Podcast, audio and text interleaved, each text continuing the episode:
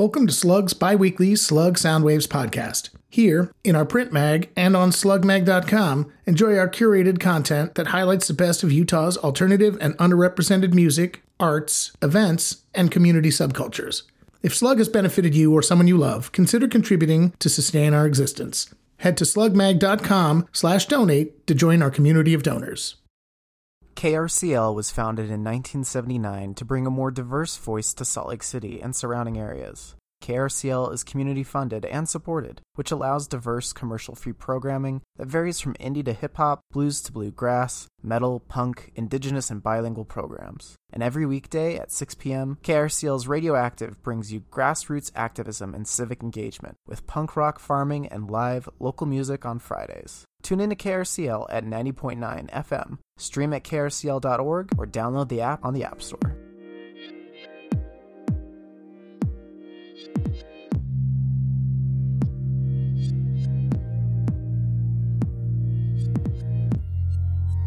Shh. Are you listening? This is Slug Soundwaves. My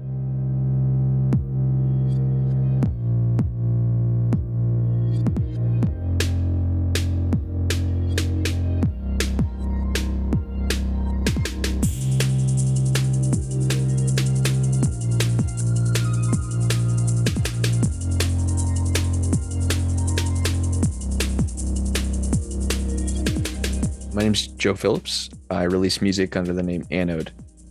I probably describe it as sort of a nostalgic electronic music. I pull a lot of influence from like house and techno and breakbeat and uh, jungle, classic genres, and I try and blend them with like a modern sensibility on these things.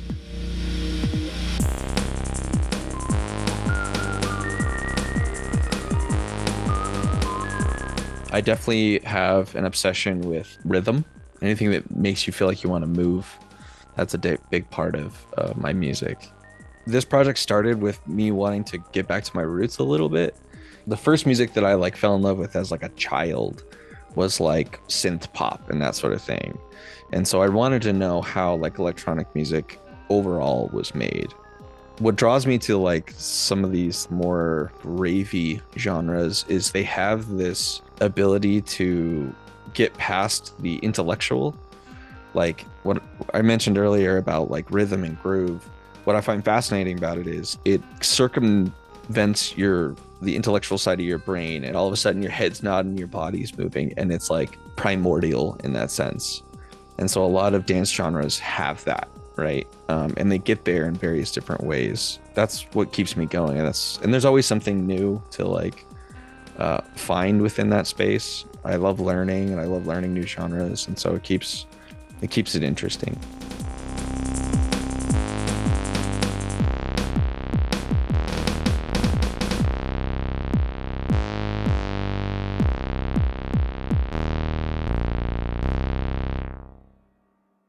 this might come out of left field a little bit, but I consider punk and hardcore to be my like musical home. Like I grew up in like the like punk and metal scenes here in town.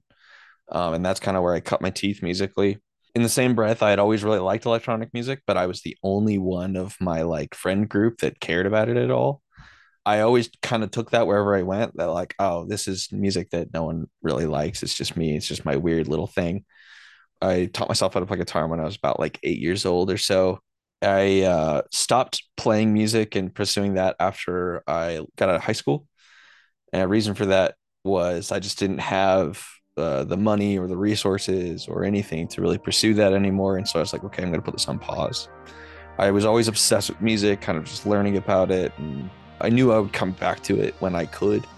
And finally, after I was, this is like maybe eight years later after this point, I finally was starting to make a little bit of money. I was still in school. I'd gotten a good job. Uh, I was like, you know what? Let's let's try this again. Let's let's start over. Let's figure out how everyone does it. Because I I knew nothing about how to make music. I knew a lot of music, but I didn't know how to make it at all. I've just constantly been learning and and writing music. And about a year ago, I put out an EP that was sort of the amalgamation of all the things I'd learned up to that point yeah, that's the most recent big project. I've had a lot of little releases on little compilations and things like that. But yeah, that's that's my main history.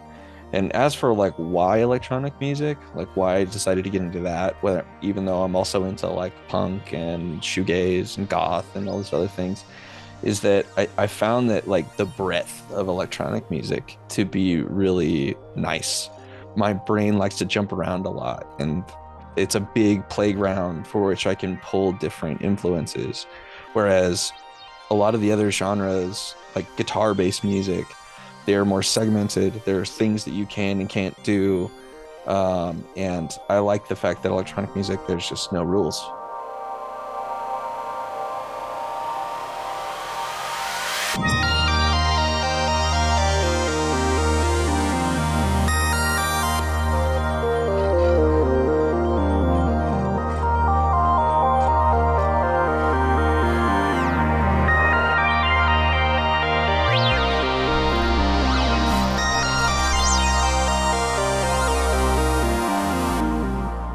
My process is kind of all over the place.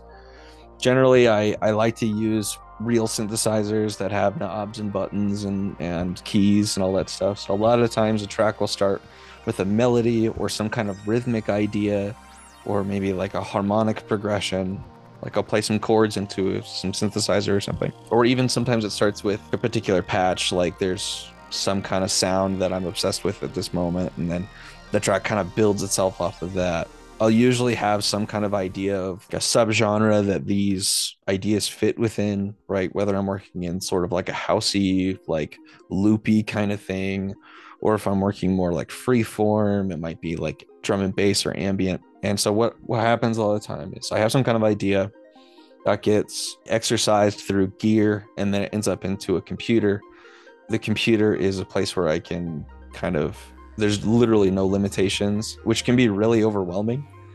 And so generally I like to have the bounds of some other idea already in place.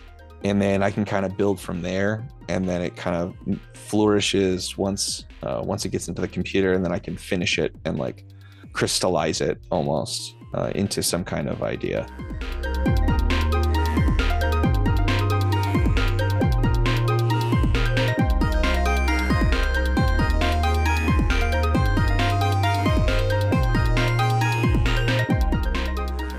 Gear can be like a detriment to making music sometimes. So you have to be careful with it because you end up being like, oh man, this gear isn't good enough or whatever. But really, it's just you got to remember that like the person behind the gear is what matters. I actually buy gear based upon its limitations almost just as much as I buy it uh, and use it for what it does. Those two things help me decide how to use it.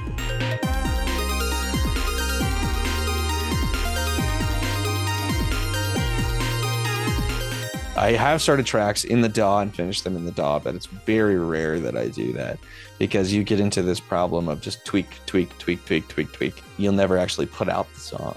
But eventually, if you, if you start with hardware, you record stuff in, and then you have some kind of limitation like, okay, I love this sound, I want to use it, right? You can build off of it until that sound is sort of like highlighted, right? And then maybe you move on to a new sound as like a break or like uh, some kind of progression that feels emotionally fulfilling.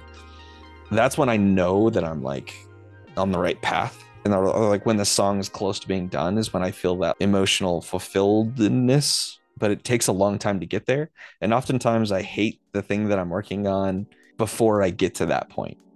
I go through this stage of like, I love this, I hate this, I love this. And then eventually I finish it and put it out.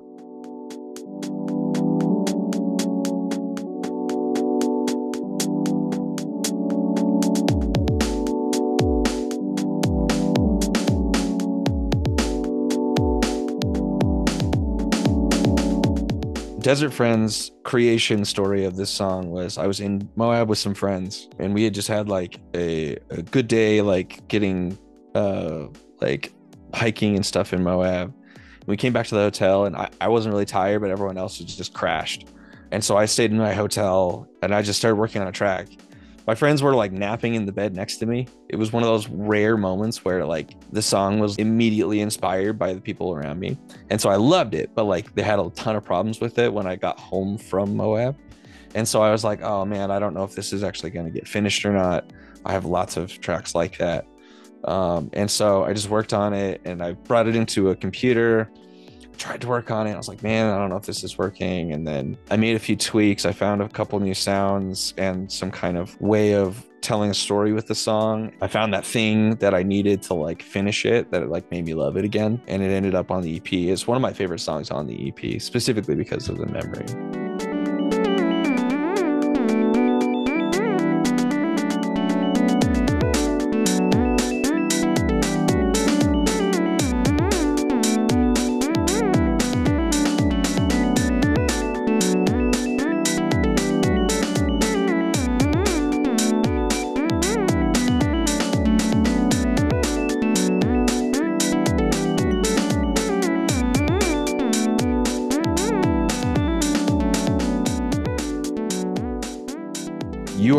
Hear Close Eyes.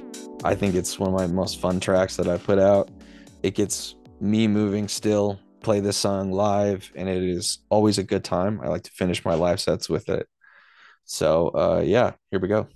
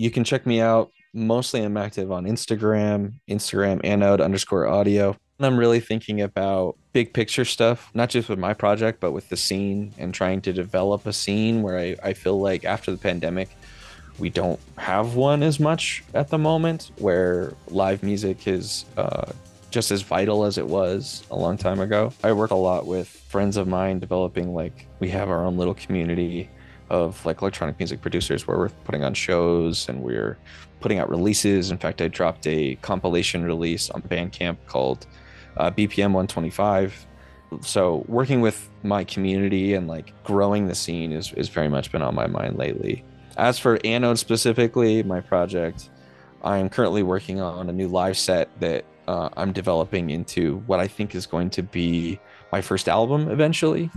I've got a handful of new tracks, sort of in the vein of, in terms of the genres that I'm playing with and sounds, I'm playing a lot with future garage, breakbeats, and jungle type sounds, along with blending those with classic UK garage and like house music. Taking a lot of sampling and like blending sampling as a discipline into my work. That's kind of what I've been doing lately.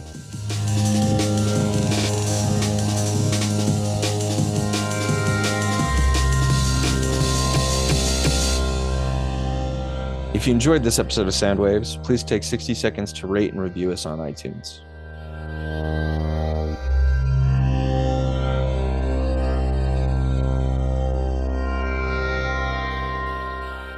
Did you enjoy this episode of Slug Soundwaves? You and the local community can continue to enjoy Slug Mag's content for free, but please consider making a one time or ongoing contribution. Each contribution, no matter the amount, helps support Slug's creation of thoughtful media coverage on SLC's music, arts, events, and community subcultures. Head over to slugmag.com slash donate to make your contribution today.